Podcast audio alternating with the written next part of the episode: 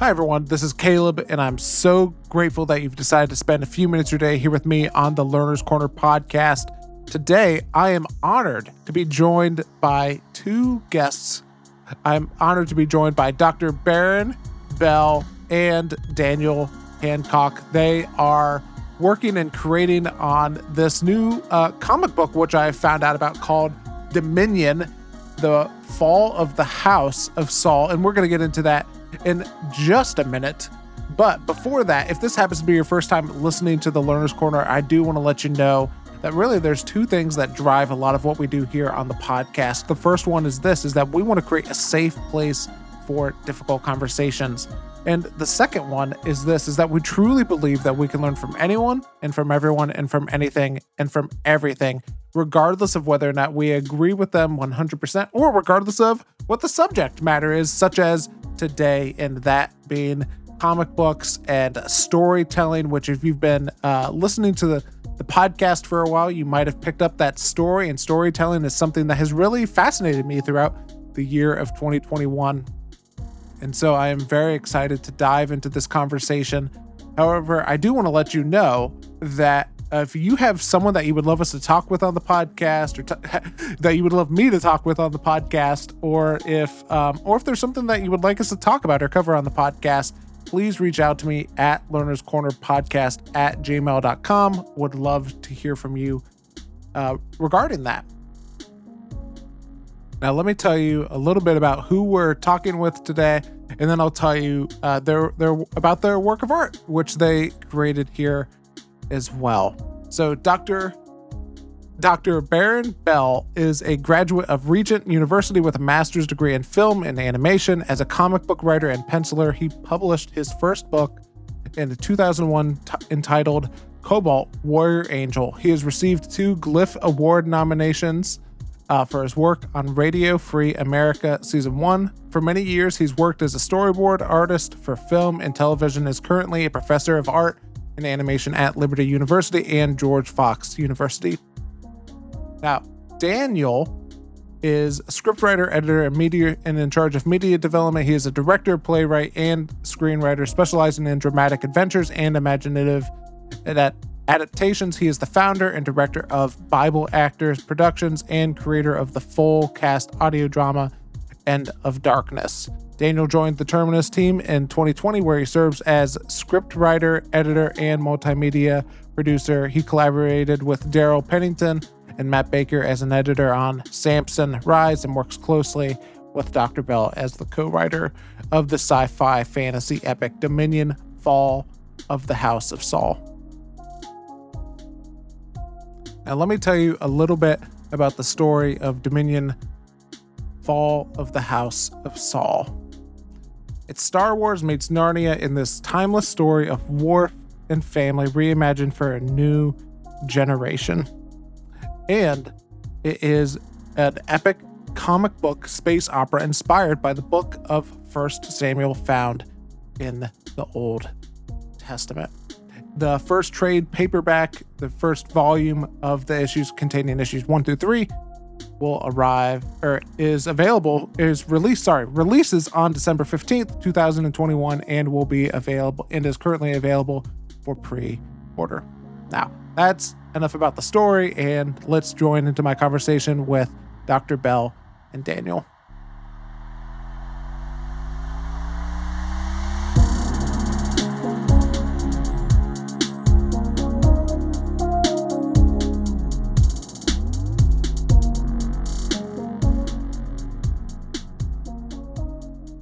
Well, Dr. Bell and Daniel, it's so good to have you both on the Learner's Corner podcast today. Thank you so much for having us. Good to be here. Yeah, and just as we're getting started, you know, one of the things that I uh, I want to talk about a little bit later with you is um is the Dominion uh, story, the Dominion comic Absolutely. later. But before uh, before we get into that, I would just love to hear uh, from the both of you of what like how did you guys get initially like come upon comics and get interested in comics and everything? Oh man, wow, D- Daniel, why don't you go first? Because uh, what I think what? I think my story is a little bit more extensive than yours. yeah, sure. Um, well, for me, it's mostly comic book movies. You know, I grew up watching Batman, Superman as a kid, and uh, X Men cartoons, and all those those great, awesome cartoons from that time period. And um, and now, you know, with all the the awesome hero movies that started coming out in my high school years, uh, that that's really more of my connection. I wasn't a big comic book reader. Um, now I now I'm doing more of that these days. You know, being a comic book writer, I've had to like take some lessons from these guys and get the best ones and make sure I'm brushing up. Yeah. but uh, but yeah, definitely. Um, I come at it more from the story angle. You know, I love those movies, and I took a lot of the um, the storytelling forms and everything that were used in those those great ones to be able and applied those kind of to my own writing over the years. So uh, connecting with Dr. Bell over Dominion was just like a, a, match made in heaven. You know, being able to work on something this incredible, something this creative, um, has been has been truly awesome, and it's really opened up the world of comics for me in a new way too. Meeting amazing people and uh, and artists, and and also just um, the awesome stories that are told in those comics. Yeah. Um, I, I, would say that my, my uh, entrance into comics is, traditionally what you know most kids would would say how they did. Um, you know, when I was a little kid, uh, my my oldest brother brought home like this big gigantic box of comics, and I was hooked ever since. I mean, you know, I, I don't think I'd ever seen anything that dazzling you know, just to be able to just, and at that point in time, they were all used, but still, it's like for a kid, you know, that that is a wonderland with four color and half tone patterns popping out at you. And it, so to me, you know, I, I don't think that I think my my fate was sealed on that day when I opened that box. And then, you know, uh, as an artist, you know, yeah, I, I, started drawing on walls when I was a little kid, and then of course my mom kind of, you know, curbed that uh, that tendency to books and and uh, and she got me sketch pads and whatever.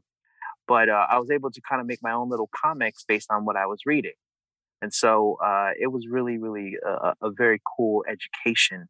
And then of course, you know, as comic books became, you know, more so, um, you know, movies and television series and whatever then of course my interest even increased more and more and more to the point where I said, you know, I really want to do that myself. Yeah. Uh, I did want to ask the both of you, um, and I know Dr. Bell, you have uh, maybe a little bit more familiarity with uh, with the comics and you know reading them growing up. But I would love to hear from both of you. Uh, who are the who are the heroes you know and where it could be marvel dc or you know image comics or independent stuff or in the movies or anything like that i would just love to hear um, from both of you the heroes that most strongly resonate from you guys and what what resonates so strongly with them or even in the terms of uh, story arcs or issues or anything and and what makes those things stand out to you guys so much um, well, yeah, I'll go first this time. I'll say that as far as heroes, I, I mean, I, I resonate with, you know, I mean, the typical pantheon, Batman, Superman, Wonder Woman, you know, I mean, because I, yeah, I grew up with that stuff. So it's like, you know, for me, you know, and then of course, you know, Black Panther kind of came on the scene and, you know, but I would say that, you know, I was, I was less of a, of a character person and I was always interested in the behind the scenes. So I would be like geeking out over the writing staff and then the art team. So, you know, for me, it's like, you know, if you see like Frank Miller on something, I would always read it. If you see Alex Ross on something, you know, one of my favorite books of all time is Kingdom Come by Alex Ross because it mixed this kind of a, a religious kind of a, a end times the, the, thematics with comics and superheroes and it kind of crashed together in this fantastic epic of, of storytelling, which is still unparalleled today, in my opinion. Um, but I also, you know, resonated with like the great artist Will Eisner back in the day did The Spirit and, you know, um, uh, Jack Kirby, of course. Kirby is just like amazing. I mean, we wouldn't have the the art style for the Eternals or or Thor or Ragnarok without Jack Kirby. So it's like for me, that type of stuff really resonated with me and made me kind of who I am for me, I uh, I really connected with Spider Man back in the day when the movie came out. It was so amazing to me. Obviously, it was, you know, I just watched these with my kids, kind of preparing to watch the new one that's coming out here next uh, couple weeks. But I watched Spider Man one and two with my with my young kids here, and they were absolutely thrilled. You know, they're just such great movies, especially that second one. Just really, really um, packed a punch you know, uh, kind of on all the levels, you know, the storytelling, the art, and, and just capturing the capturing the characters and, and everything was so well done. Um, but for me, it was great because Peter Parker was a normal kid. You know, he was uh, you know a teenager trying to trying to make it in life, and so I definitely resonated you know greatly with that. And uh, uh, obviously, you know, great power comes great responsibility. The lessons that you can learn through those stories are excellent. And uh, and then also, I liked Iron Man and Batman because they didn't have superpowers, you know, and so they were using their minds to try and solve problems, you know, solve mysteries. And Batman, you know, and and so for me, uh, that was always cool to see that without that extra advantage, that they were able to find ways. I mean, besides their ridiculous fortunes, but uh, you know, find ways to be able to uh, to make a difference, you know, in the world. So yeah, I feel like I can kind of relate to that as well being just a, a, a mere mortal myself. are you are yeah. you are you a superhero and you haven't told me anything? Do, do we need to talk, then? I, I, wouldn't tell you if I was. So. okay, okay, I was just checking. yeah, that's I mean that's the whole secret identity thing. You right. can't give it up. I am Iron Man. uh, uh, Dr. Bell, just as I was looking through um, you know your bio and everything, one of the things that really intrigued me about it is you know you list uh, C.S. Lewis and J.R.R. Tolkien as two influences. And I think that stood out to me so much just because, you know, that's those are those are two great storyteller names, but you don't typically like associate them with comics. And so I would just love to hear from you of what are some of the things that you learned from J.R.R. Tolkien and from C.S. Lewis oh my um, that has translated into your storytelling. What ability. haven't I learned from Lewis and Tolkien? I mean, it, it, those were I, I think if there are any any kind of iconic legends of, of, of storytelling, of literature. It's those two guys who really, I, you know, I, I love, I love reading. You know, I'm a history buff. Uh, outside of the Bible, you know, uh, uh, I love history, and so it's like I, and anything that that can kind of uh, feed my spirit in that way, I gra- I gravitate towards. So initially when I, I got uh, onto C.S. Lewis, it was through the cartoons uh, back in the '70s, the Rankin Bass Lord of the Rings, and um, not sorry, sorry, that that's uh, Tolkien, Lord of the Rings, Rankin Bass, yeah. Uh, that's how I got into Tolkien. With C.S. Lewis, it was kind of similar because they also had the Lion, the Witch, and the Wardrobe cartoon back in the 70s. Uh, and that's how I got into them. So I kind of went in the back door, but then I started reading their work and I'm like, amazing. Stuff is fantastic, brilliant stuff. But then come to realize that they're Christian. And when I was coming up and becoming, you know, Christian myself, that part I think really connected with me because no one ever told me when I became a Christian how you could actually apply that to what you do artistically. I had to kind of bump into it. And so when I started to read C.S. Lewis's other books outside of the the Narnia series, um, you know, Screwtape Letters, Mere Christianity, other books like that, that's when I'm like, this is really, this is me. He's talking. This is this is me. It's like the same dude, but a different era. And uh, so, looking at that, looking at how both of these artists were able to weave their their their worldview into their work was a was a, a it's a, a, like a class for me. It's like a master class in writing, and uh, and it's really something that that I apply to my work now. Um, and Daniel agrees with me, and and you know we both as we're writing we're developing good quality stories, but definitely weaving our biblical worldview into it. Yeah, that's the cool thing too, is that um, you know Barron and I connect on all the all the comic book characters and Marvel, DC, and Star Wars, but well, we're both huge Tolkien and uh, and Lewis fans as well. So it's it is a, a great uh, combination to be able to bring those different uh, elements together. You know, the sci-fi and the and the comic book world into the the kind of depth of storytelling that we get out of a uh, Tolkien's work, or the just the the perfect blending of you know message and medium that that uh, Lewis was able to achieve. Um, to be able to take the, the the thoughts that he's having, the biblical principles, the concepts of the truth that he's trying to to weave in, and be able to convey those so so effectively inside of a fictional story, and in so many different types of stories as well. We were talking about his space trilogy the other day, and we were talking about uh, Till We Have Faces, and these are just you know each so unique and different than Narnia, for instance. Um, and then of course Tolkien's you know expansive you know world building and creation and just the absolute um, raw truth you know that he's able to pack into those the uh, elucidation of truth i think is how he puts it um, you know just amazing. And so yeah definitely any way that we can take and learn from those guys. Another thing is like the details.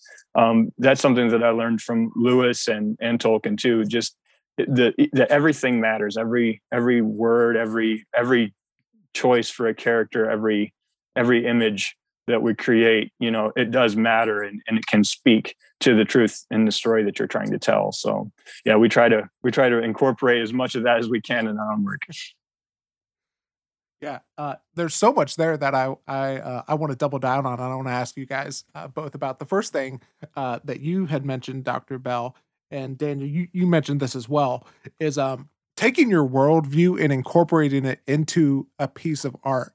I would love uh, your guys' just further thoughts on how do you do that? You know, taking your you know, taking your faith, taking your beliefs, taking your worldview, and not only you know putting it and just putting it into a story, um, and having to be shaped by that. Well, I think number one, you have to live it. You you have to live it. You you, you every, anyone can spot a fraud you know um, you have to to live your faith and and it has to be true genuine and honest it has to permeate every cell of your being because then when you write or when you paint it actually is infused in that and so for me it there really isn't a thought process behind how to do it because it's just a part of me and so anything just just like you know, uh, I, you know, I'm a I'm a black man. That's I mean, you can't shake. It. I mean, I can't.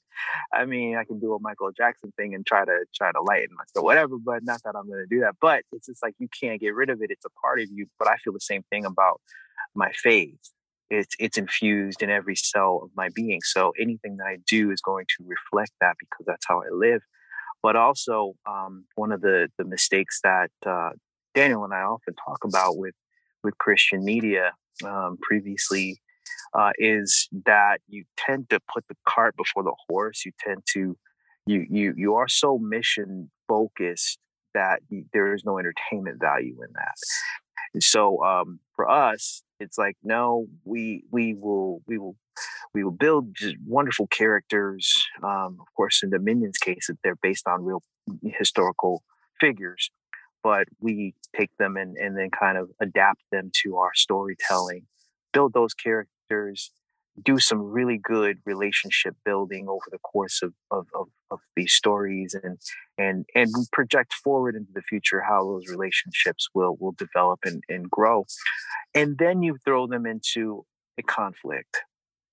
And within that, then you can kind of figure out, okay, well, where can we um, you know put pearls of truth or pearls of redemption or where can we put certain things that will actually make sense to the story? And then that that kind of how it, it it, it develops for us.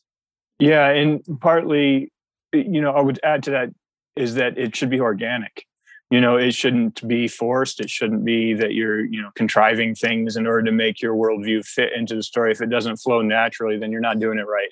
If it doesn't come through you know through the the choices of the characters through the the problems that they're trying to solve inside the story then then it's going to get noticed. It's going to feel like that kind of you know ham-fisted you know sermon on a page kind of a thing. But we, we wouldn't want to do something like that. You know we want to we want to know we want to make sure that what we're saying is clearly told but not told in that kind of overt you know this is what you should think but rather to get people to ask a question. We want we want everybody to, as you're reading to ask that question like uh, one that resonates with themselves you know and so um, lewis actually uh, to quote him on this one of my favorite things that he says in an obscure uh, article that's not as well known as many of his other books but he says uh, in order for a writer to develop a style they have to do two things know exactly what they're trying to say and then make sure they're saying exactly that. He says you know whenever whenever you're writing it's like driving a flock of sheep down a road. If there's a gate open to the left or to the right the reader is definitely going to go into it. So you have to just it's laser focused you know exactly what you're trying to get across.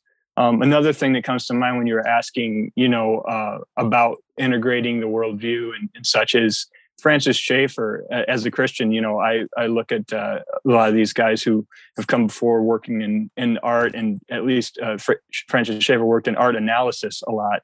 And he did this uh, book called art in the bible. It's this little pamphlet really. And he has four criteria for evaluating good art. And I think that that's a great thing and something that's kind of been lost in you know a lot of the Christian media and such that I've seen is is this even good art? Is this you know is what we're doing you know well done? Is it is it a good integration of the message and the medium you know and so on? So yeah, so definitely just kind of um, continuing to improve the craft itself, you know, and the message should flow kind of naturally and organically out of uh, who you are and what you believe. Yeah talk to me about like whenever you whenever you're creating the dialogue or you're creating the the characters or you're trying to figure out what choices they're going to make what are some some signals or some indicators for you that okay i think we we we might be forcing something as you were saying that isn't organic? You know that's funny you asked that because you know we're in the process of writing our next book dominion 4 and so uh, we go through that. So you know uh, i think that god blessed me with daniel and, and we'll get into more of this when we talk about Dominion. Um, through the process of making and promoting the book, I've encountered a lot of really, really talented individuals. Daniel, Daniel being one of them. And initially, um, I would I would write the whole book, but Daniel actually helps me because then I can focus on my strengths. And my strength is world building. My strength is you know macro macro storytelling and I can really set things up really, really nicely and I can bring it home. But when it comes down to the the the minutia of things, of relationships, the the little quirks and idiosyncrasies, that's where Daniel's really good at that stuff. And so um, you know, as far as, you know, how to pace things to to meet certain objectives um, you know, in general, you know, I mean, I, I kind of have a, an overall outline. And then, you know, Daniel and I have a back and forth. And he might be like, you know what, uh, not sure if this is going where we want it to go. Maybe we should consider this or whatever. And so, Daniel, please chime in. you're you're a part of this process. Yeah, sure. Yeah, no, um, it is a lot. It's um, it really comes down to the character's motivations. Barron, when I came on board the project, he had already created the world and the character setup, the the lineup that we're working in and the story we're working on together now.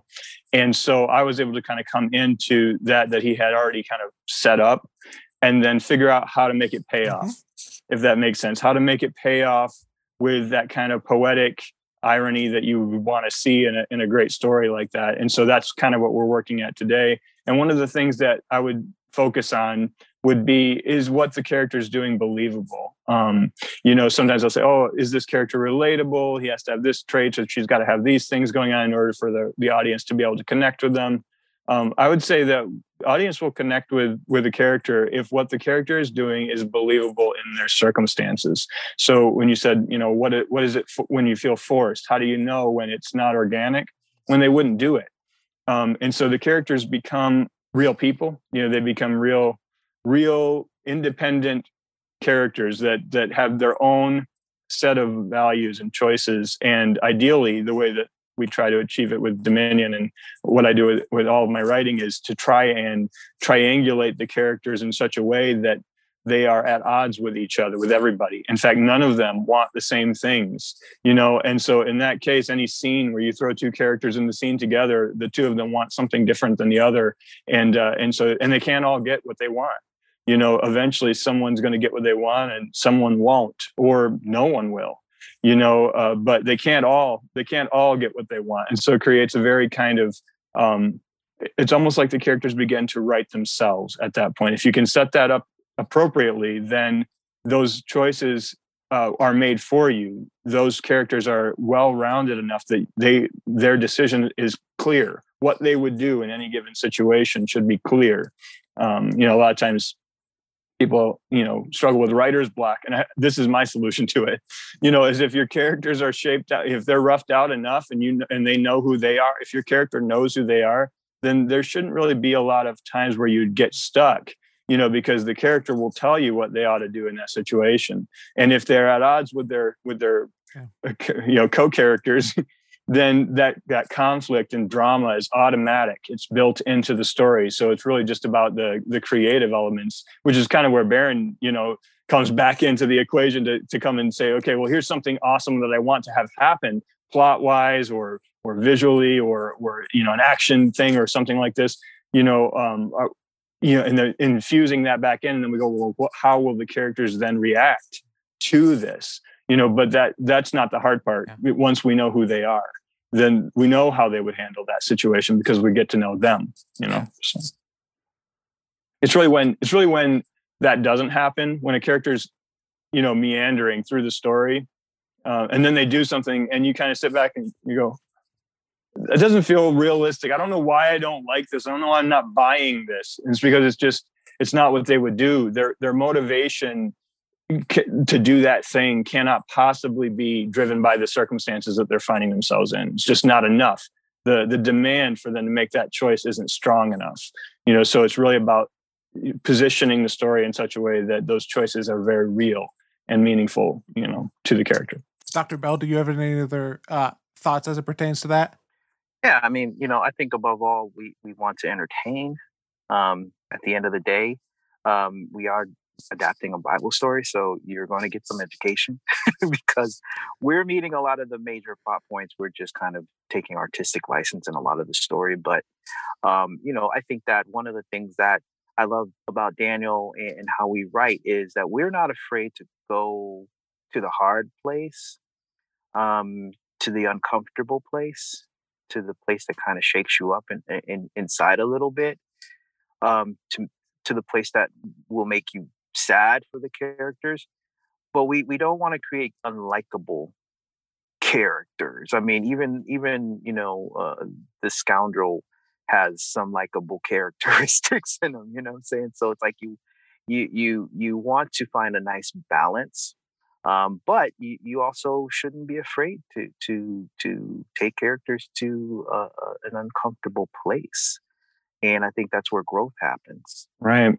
Yeah, and I'm really enjoying that with uh, with Dominion too. As we're talking about that one with Saul, we keep yanking him back and forth between basically hating the guy and then uh, and then feeling sorry for him, and then you kind of hoping that he's going to do the right thing, and then you hate him again. You know, and it, it kind of keeps mm-hmm you know pulling back and forth. So it's a very complex very um you know very resonant character because you do you do begin to relate. You do have empathy for them but at the same time you know you you can you can be angry at the decisions that they're making you know so makes for fun storytelling. Yeah and let's let's talk about uh dominion.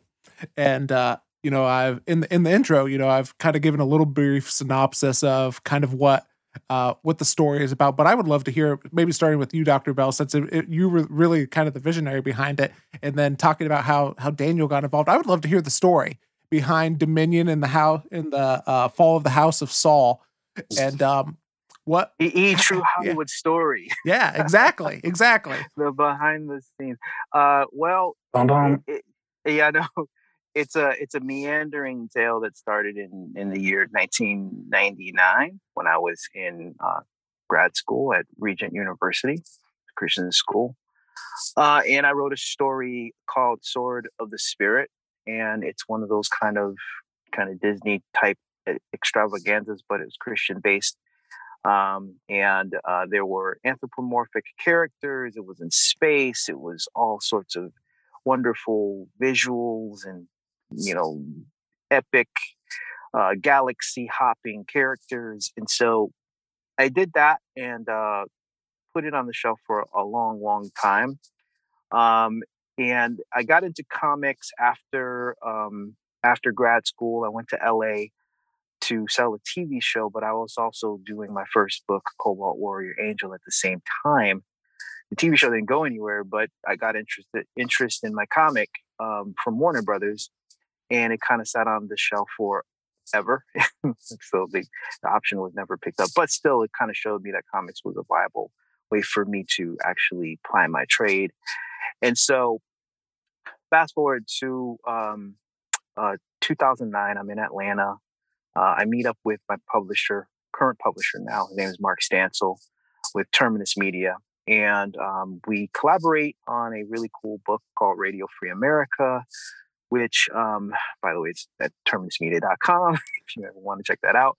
Um, that's kind of like a pseudo um, uh, post apocalyptic uh, geopolitical thriller um, that focuses on you know the black community and how they deal with World War Three and all this other stuff. So it's kind of a cool story. But the problem with with the whole situation wasn't the book it wasn't the stories it wasn't anything else it was it was me it was what was going on in my spiritual life.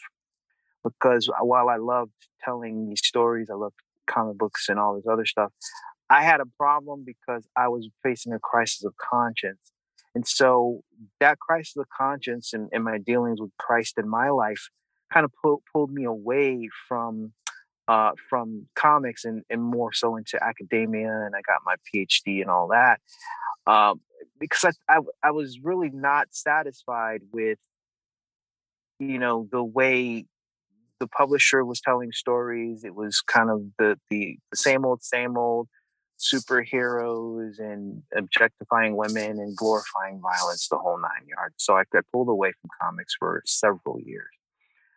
Flash forward to 2019 Mark and I are talking again, and after a time, we were just kind of like it was a null period, and I was I had this kind of a burning desire to get back in the game and tell stories again, but I I didn't want to do it the old way because it didn't feed my spirit. Plus, also was not comics is not very lucrative if you really want to understand the game. Comics don't make money. It's IP that makes money. It's it's the Spider-Man brand, like Daniel was talking about. Spider-Man comics don't make a ton of money, but the Spider-Man movies make money for Marvel and Sony.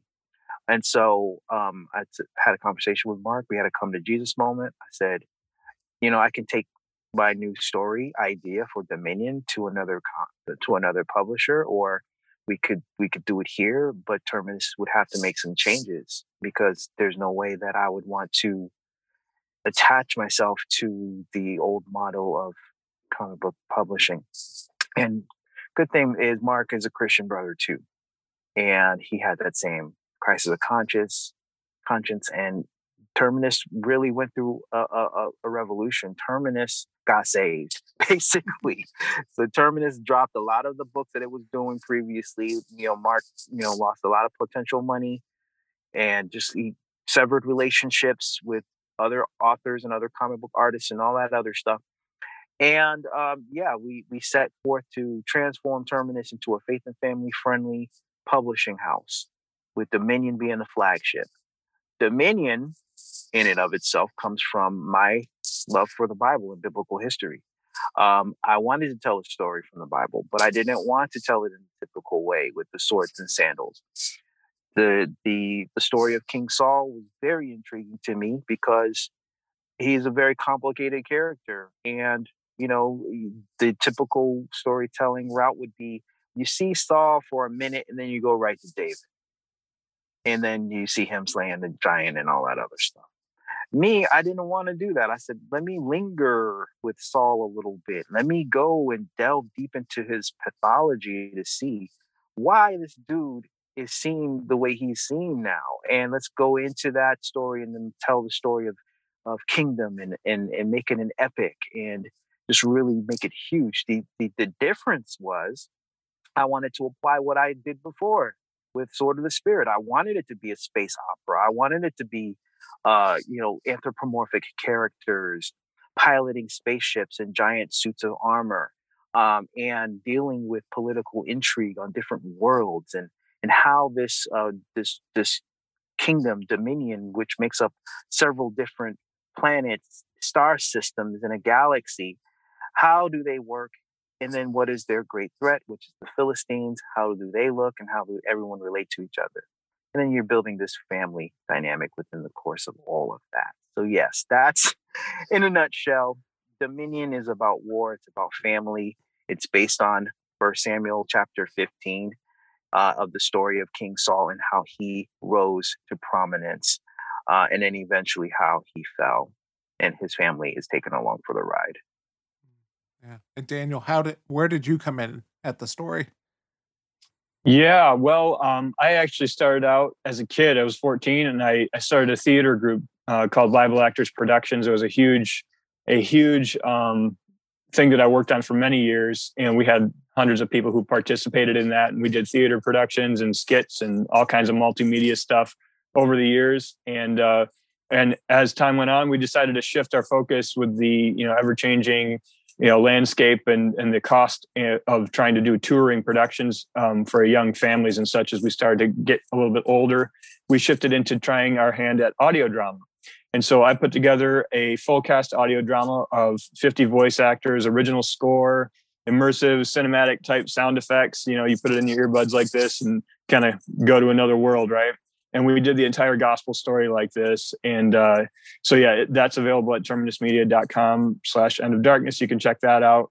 But uh, when i had done that project that was around the time when we would release that that i actually came across this happened upon uh, barron's instagram of all things. I always joke because I like do nothing on Instagram. I'm an old guy now, right? And I don't.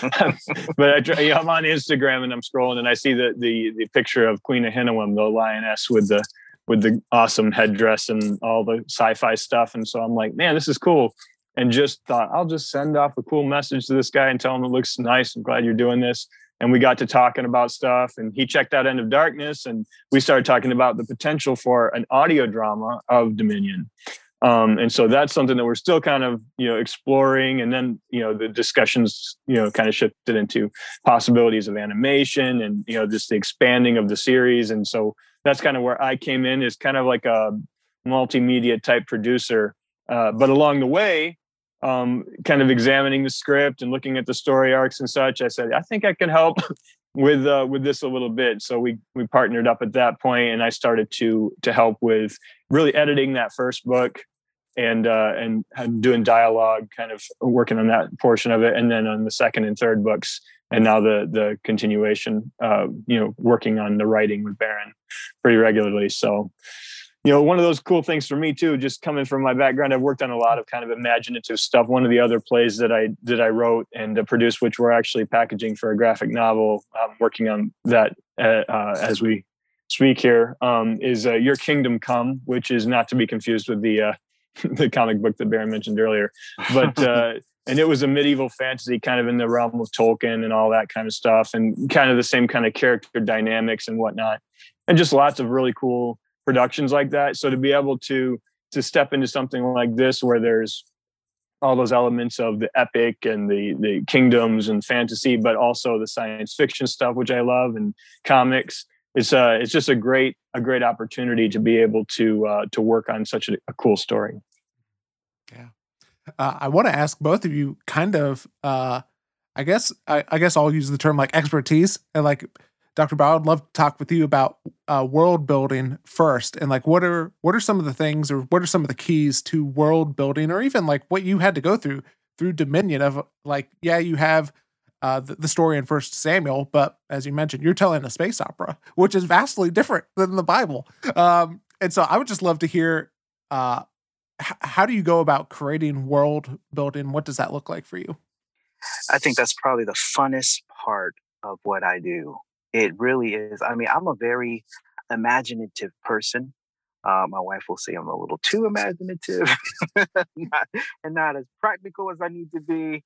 Um, but you know, um, I, I really start out by uh, just it really is about just you know the just the character.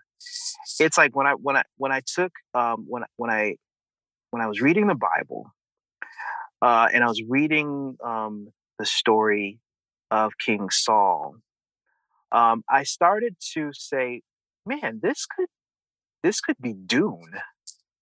This could be Star Wars. This could easily be Chronicles of Riddick. This could be all any any sort of that type of uh, genre blending story that you would see. Because if you look at a story like Dune, um, if you if you take one scene and maybe like focus and just zoom in on a character, you couldn't really tell unless they're in a still suit that this is a sci-fi because it looks medieval in some cases. Um, and so that's where I live. I live in that type of a hybrid world. And so it really wasn't very difficult for me to build Dominion because I really was was basing it on a lot of the things that I love uh, Star Wars, the, you know, the the galaxy spanning empire. Um, you know, you have clear definitions of good versus evil. You have this kind of all-consuming um, force that goes into everything and permeates everything. That's for us is the Holy Spirit and and Jesus and God and and to me eh, who is the almighty in our book by the way but that it, the, the groundwork was already laid for that for me. So then I just said, okay, well, let me take the map of, of the Middle East and then transpose that onto a star chart. And that's kind of what you get with Dominion. Um, we call our galaxy in Dominion Celestia. Uh, and then uh, Dominion occupies a small uh, portion on the outer arm of the galaxy, and then of course around them are there friends and enemies, allies and, and, and adversaries, the Philistines, and then you have all the other you know, Egypt and all that other stuff that we haven't even gotten into yet. But um, but that's kind of how we started, how I started to build the world of Dominion. It's just released. Okay, it's in the stars, and then uh, they have technology. This is what the technology is here's kind of some historical background. Daniel and I, we, we're starting even now more to get into more history um, by looking back in, in the passages before First Samuel and going into the uh, judges and all that other stuff. And then, of course, that also lends itself to you know interpolation into the dominion sphere so it's been very very cool and for anybody listening you really in order to to fully comprehend what Barron's talking about here, it, you got to go to the Instagram or Facebook or something and see the the work because we're hearing him describe the world building and the art, but you got to see it. You got to see hmm. the awesome ships and all the cool stuff. I mean, it's amazing. It's it's awesome to check out, and all the the behind the scenes. We have like a regular uploads of all the process art and everything as it's being developed and kind of taking shape, um, which is extremely fun for me. You know, I'm writing the books. I get to see the stuff as he's cranking it out. You know, and and we're we're going back and forth on the on the dialogue and discussion, but also seeing kind of the the sci-fi elements and all the awesome world building kind of take shape. So definitely go go check that out. Um, obviously, get the book too, but the process behind the scenes stuff is great to check out too. Yeah, everything yeah. can be found on www.terminusmedia.com. Yeah. Uh, Daniel, I wanted to ask you about like the relational side of the characters and, and the character growth piece of it as well. And even like the dialogue piece and the detail piece that you were talk about. Talk to me about like your process through through that and what that looks like for you. Yeah, well, uh, we kind of touched on it a little bit already, but you know, my basic approach would be to, to create the characters and develop them to such a degree that I know who they are and what kind of decisions that they're going to be able to make in those mm-hmm. circumstances. Um, and when it comes to dialogue, uh, I have, you know, uh, I've, I forget. I think it's maybe Pixar that talks about every every frame of painting. You know, um, forget who that originally goes back to, but the idea that every single image on the screen should should be able to be a still that could get framed, and they do a great job with that. You know, because you basically pause it anywhere and everything's beautiful. And in a lot of ways, we try to apply that to the dialogue and to the characters. Everything matters. Every single thing that's said. There's no, as I put it, empty or wasted real estate on the page. Um, you know, when I when I kind of uh, came on board with that first book, uh, you know, Barron had already had word bubbles. You know, there was already the the art was already kind of locked, and so I had to come in and be like, okay, what are we going to say here? What, how how can we use the real estate that exists in this book to be able to convey I think the depths of story that the art is alluding to, you know, and so that real estate is kind of fixed. You know, you only have so much room on a page, and so my my goal as I'm writing dialogue is to make every single inch matter, every word. There's not there's not a wasted syllable, um, and, and there's usually several layers to anything that someone's saying. You know, people only open their mouths to speak when they want something. Um, you know, and so it's it's about figuring out what that is. What is it that they want? What is it that they are trying to achieve by the thing that they're saying? And then kind of burying that into the subtext, you know, and having them say that in the in a way that would be realistic for them to speak to their the person across from them. So it's it's a lot of uh, very kind of thoughtful um thoughtful work. And it's it is i think really does go back the dialogue gets easier you know when we do that early work. Yeah. you know knowing who the characters are knowing where we're going with the story uh, makes it easier to know what the what those people would say and, and what kind of an emotional arc we're going on. So sometimes i get uh, on the phone with Barron and I'll say, all right, we need to talk about book eight. And you're like, we're writing book four, man. I'll be like, but you don't understand. Like, it's gonna pay off. You, you got to understand. Yeah. I, have got, I've got the 15. I think is the mark I've got. So you know, I love that. Let us, let Daniel. us get through the 15. You know, um, and we'll get the full story. You're gonna get everything you want out of this story, man. It's gonna be, you know, it's gonna take you places. It's gonna take you everywhere you'd want to go. It's gonna really what the goal would be is to drink up every every opportunity for drama every opportunity for emotion every opportunity for story development for character growth that we can out of this dynamic that we've created here in dominion. What we've got with this family with the with the prince the princess the queen the king the the the new intruder david as he's going to enter the scene how how is all this going to play out you know and what can we see? How what are all the things that can happen? And so we want to want to happen is at the end of the story, we should have everybody go, man, everything that I wanted, every everything that I expected, all the things that I was hoping would happen happened in this story. So it's kind of that early work is, you know, I'll call say, hey, oh, what about book, you know, chapter eight, we're going to do this because I need to know how we want that character to end you know, because it's going to affect how going to speak in chapter four. You know, if they're going to open their mouths and say something, where they're going matters, you know, so it's a lot of kind of careful planning and thinking through exactly what story we're telling. Yeah. And one of the things that I've always been curious and I would love your thoughts on, and maybe uh it may be stuff that we already covered, but um talk to me about like writing like a I don't know, maybe like an unlikable character. Like, you know, we were talking a little bit about Saul to where like yeah. if you if you read through the Bible and you know it's it's very easy to go okay Saul is you know a bad guy. And that's not the goal that's not what you guys are doing. Like you're you're getting there to help us empathize with Saul. Can you talk just a little bit about that? Yeah I mean the the one thing that that we don't want to do is be cliche. Um, we don't want to be been there done that. We we want to um, think uh, reach for higher critical fruit on the tree. And so the easy thing would be to say, "Oh, Saul is a horrible person. You know, he, you know, is always making these horrible mistakes, and and he's everyone he alienates everyone and whatever." Okay, a lot of that is apparent. That's easy, but you know, in psychology, there there there are uh, are reasons people act a certain way. It, it comes from somewhere. There is a root to that. And so we dive deeper into Saul's pathology. We we kind of hint at it a little bit in, in book one. You know what I'm saying? We'll, we'll be addressing it a little bit more in book we, four. You know what I'm saying? We're talking a little bit about it in book two and three. There's this moment in book four this moment in book four, Barron, where, where, where we make you hate Saul so much. You guys are going to love the chapter four. It's it's it's going to be the best one yet, and we're going to keep saying that. By the way, it every chapter is going to be the best one yet. Um, yeah, it should. That's the way it should go.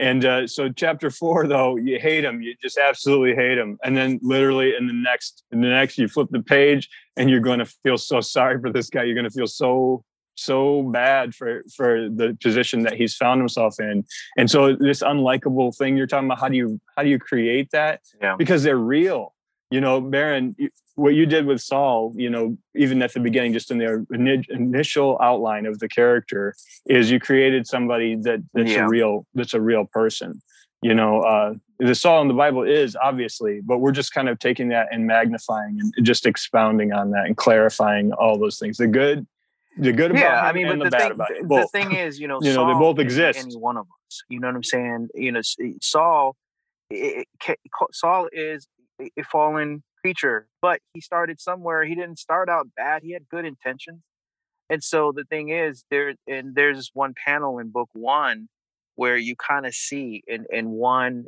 you know, kind of a, a moody clip. King Saul is on his bed after having a nightmare his wife is sleeping next to him, and he just says the words, Come back. And this is referring to Samuel, who had left him, who is his friend and mentor.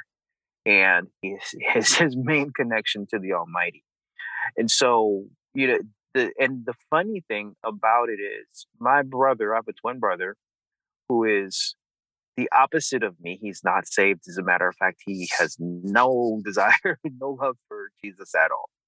But he read Dominion and he got it. He understood it. He resonated. He was like, man, that character Saul is awesome because he's not your mustache twirling antagonist. You know, that's easy. He's complicated. Um, a lot of us may have a Saul like character in our world. Saul is a narcissist. Uh, he, you know, the, the, his son Jonathan seeks after his approval because he's his dad. He looks up to him, but he never gets it. And we feel sorry for him. He's a tragic character. But Saul, just when you think he's capable of change, he reverts to form. And that's kind of who he is. But it doesn't mean that he's a horrible person. It just means that he's working with what he what he had to try to figure it out. And a lot of times he doesn't a lot of these characters too it's not just saul that we're doing this with all of the characters have very complex um, natures. You know you've got uh, the, the princess and the prince who at both at times we're going to get you to the place where you're going why are you making this decision? You know like they, they have their downside their their faults their flaws. And this is a tragedy you know for that matter you know and so make no mistake it's it's going to be tragic when we get to the end of these story uh, the character arcs are going to be um, they're going to fulfill that. Well, it is called that story. The biblical story bears that out. you but, can kind of uh, tell where it's going to end. It is right. It's the whole house too. It's it's not the fall of Saul. It's the fall of the house of Saul. You know, and so all of these characters have those kind of fatal flaws in them uh, that will eventually be their downfalls. You know, and so it's it's uh, definitely evident in Saul's character because he, you know, kind of an overt you know overtly flawed character but uh, the others have their weaknesses too and so we definitely want to show their strengths and we want you to to like them likable you know like you said uh, likable characters. They're good at what they do. They're really skilled and talented. They have good hearts on one level you know but at the same time they've got this thing this this weak spot that's pulling them in the wrong direction and so the goal would be to bring to take us on that journey to see all those those avenues explored and make them make those difficult decisions um, you know let the character be refined in the fire you know, of one the other thing that I want to ask you guys, uh, but before that, is there anything that we haven't covered? Um, and I know that there's a lot that we could talk about, but is there is there anything just top of mind that's like, hey, you want to make sure that you mention this, or that you're just thinking about whether it be Dominion or storytelling or anything like that? Um, well, just kind of related. Uh, Dominion Volume One, which covers the first three chapters, will be dropping officially uh, December the fifteenth. So, a go to www.terminusmedia.com and get yourself a copy uh, before then. And then also uh, related to that, we have this really cool thing um, that is we partnered up with this uh, Christian TikTok influencer. Her name is Davina uh, Cravenhouse. And uh, she is doing uh, a what's called a Dominion graphic novel Bible study and it's really kind of our way to expand our our, our dominion brand into a, a, much more of a resource mode because we do have study guides at the end of each book that connect it directly back to the scripture. And so we want to encourage bible studies. We want to encourage this to be used by pastors and youth youth organizers and, and uh, study uh, groups even homeschoolers for the purpose of bible study and so that's happening on this Sunday um, from four. I think it's four o'clock. It's like 30 minutes a piece. So it's like 30, four o'clock uh, Eastern time. And so, uh, so yeah, th- those are the things that we really are, are, are looking to grow and develop. And as Dominion grows, our Bible studies will grow, and uh, we definitely want to give glory to God in that way. Yeah, and I'll just add too, uh, we got a discount code Dominion Trade. You get ten percent off of uh, pre-orders for the for the Dominion Volume One. If you want to go grab that on Terminus Media, and also uh, connect with us on social media too. Uh, we love to talk to to other creators and people who are doing stuff like this or who like this type of work that we're doing. You know, we're pretty accessible guys, and uh, we we love to connect with other people and find out what you're working on as well. So we're on all the places: Instagram, Facebook, Twitter, and and all the others as well. So definitely connect, and uh, we'd love to talk with you. Awesome. Well, the last thing I want to ask you guys is what's what's something that you've learned either about yourself or about the world through creating Dominion?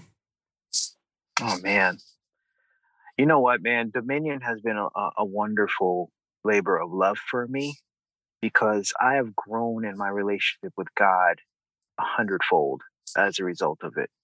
You can't help but to if you're in the word all the time um, because it it does something it pierces your soul. Every time you read it you can read something different in everything. And so you know that's the one thing i got i've gotten out of this that if the meaning doesn't ever do what we hope it would do i still am the beneficiary of wonderful spiritual fruit as a result of it. So that really to me is just kind of like oh, awesome. I'm, I'm getting to know the Bible and God in a way that I've never experienced it before. Definitely. And uh, for me, it's also been really very exciting to hmm. learn about new mediums. You know, uh, coming into comic books, I actually was given a, a Bible comic book, a Jesus comic book in Sunday school. That was the first one I've ever received, and probably one of the only ones I ever got as a kid. And uh, I read that though over and over again and wrote my first play based on it. So it's kind of cool that we full circle back around here, and here I am back to comics again. But being able to go to um, to another medium, going from stage to film to you know audio drama and then to comic books, and learning about the the various aspects that uh, translate, you know, that can be applied, and the, and then how they're different, you know, has been really exciting and encouraging. Awesome. Well, thank you both so much for being on the podcast today, and uh, thanks so much just for for doing the work because I know that it's not easy. Thank you so much for the opportunity. Absolutely.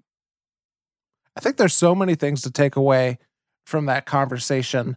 However, uh, two that really stand out to me right now are well, actually, there's a couple. One, Dr. Bell started with this idea over 20 years ago and it is just now and it and it started becoming uh, a reality into the world at 2020 which is just amazing um, and so being able to to think about and pursue that thing for literally and to find the origins of that over 20 years ago I think the other thing, and this is also from Dr. Bell, is just what he talked about for the world building of imagining places and then taking the time to combine different settings you know the the biblical narrative in in the space opera and you know looking at it like something through dune or something through star wars or through through many dip- different epics like that. And then i think from daniel as well what he talked about of is this is are making sure that the decisions that that characters make are organic that are true to who the character is and not becoming forced and realizing that it's it's through things like that. It's through building the the backstory that he talked about you know and and laying the groundwork for things you know as he mentioned that take place in chapter four that will pay off in chapter eight and paying attention to those things. And so those are just a couple of takeaways from me. I as i said uh, before i love learning from story and so I'm super glad that we were able to talk with the both of them about a story that they're working on and some of the things that they're learning through it and some of the things uh, that we can learn from it as well. If you enjoyed this episode, I would love it if you left a rating or write a, or wrote a review on uh, Apple Podcasts. That would mean a ton. If you enjoyed this episode, make sure you hit subscribe or follow, and you'll never miss a single episode on the podcast, and it will continue to show up in your feed as well. Don't forget that the trade paperback uh, graphic novel is going to be available on December 15th for uh, for release or will be released on that day as well. If you would like us to cover something else or talk with someone on the podcast, hit me up at Learner's Corner Podcast at gmail.com. And I think that's all that I have for today. So I do want to say thanks to Garrett Oler for doing the editing on the podcast. Thank you to Sam Massey for creating the music on the podcast. Thank you to Dr. Bell for being on the podcast and for Daniel for being on the podcast as well. And I think that's all that I have for today. And so my name is Caleb Mason. And until next time, keep learning and keep growing.